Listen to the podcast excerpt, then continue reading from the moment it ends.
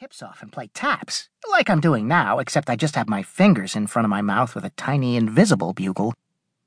People are staring. Act normal. That's how I know it's LSD. People tend to stare. They also stare at me the rest of the time, and I become humbly accustomed to the limelight. But currently they're staring from a picture in the newspaper on my lap. Some kind of country fair holding prize pig races to celebrate the local yam harvest. Now they're running around, yelling and pointing at me. They've got a bunch of torches and pitchforks. They're charging. Right off the page, right at my face. Here comes the first pitchfork in my eyes. Hold freak out. Quick, close the newspaper. Speaking of politics, what's happening to America? All vital signs spell collapse unemployment, environment, national security, energy dependence, world respect, violent riots escalating into town hall meetings. Our entire population completely polarized, half the country ready to kill the other half. And over what? For a week it was the Dixie Chicks. Things sure have changed. FDR tried to calm us. Nothing to fear but fear itself. Now politicians encourage the jitters.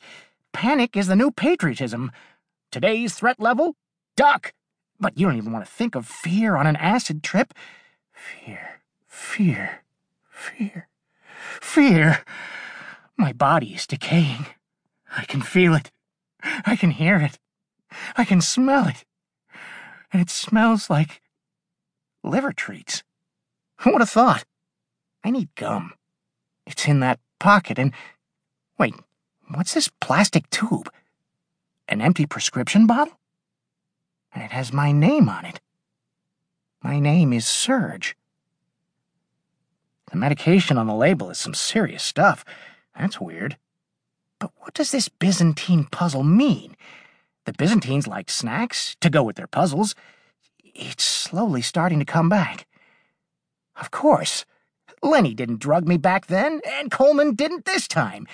I'm just out of pills. My brain must have finally rid itself of their mind blunting effects. This rampaging all over the road psychotic nightmare is just my normal thought party. Excellent. I'm looking out a window. We're moving fast. Florida nightscape whizzing by. Lights blink at an intersection. A screaming comes across the sky. It's some kind of loud horn. We're going to crash. Flames soon lapping my flesh. Another illusion. Resist. Close your eyes. Think positive thoughts. A song. It's pretty. I'm smiling and singing along in my head. What's so funny about peace, love, and understanding? Exactly. I'm totally rededicating my life to getting along with everyone. But who wrote that marvelous tune? Elvis Costello? I hate that fuck.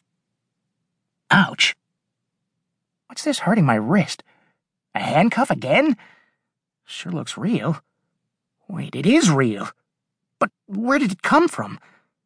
Maybe this guy sitting next to me knows. Excuse me, sir. Holy cripes, it's Agent Mahoney.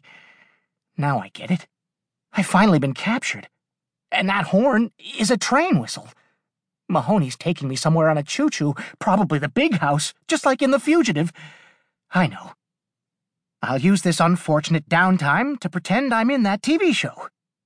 Serge Storms, a man wrongly convicted. Wink. We're coming around a bend. I see lights ahead. Another crossing gate. But what's that idiot in the pickup truck doing on the tracks? The horn's blaring nonstop, steel grinding, sparks showering. We are going to crash. Hang on! How long have I been unconscious? Whoa. My head. My wrist. The handcuffs broke. I'm free. The train's on its side, so I'll just climb out the shattered window that's up on the ceiling. There we go. Trot along the top of the car, leap off the side, tumble down this ditch. Ow! Ooh! Ow! Ooh! Ow! Nothing to it. And that's basically how you escape. Now I just walk to the nearest truck stop, hitch an 18 wheeler to Texarkana, reinvent myself as an audience favorite horseshoe champion who's a committed pacifist yet expert in jujitsu and ragtime piano, and is finally pushed too far when the bank forecloses on a sixth generation dairy farm and hires goons from the traveling midway to menace a soft spoken widow who is the only person in town unaware of her own.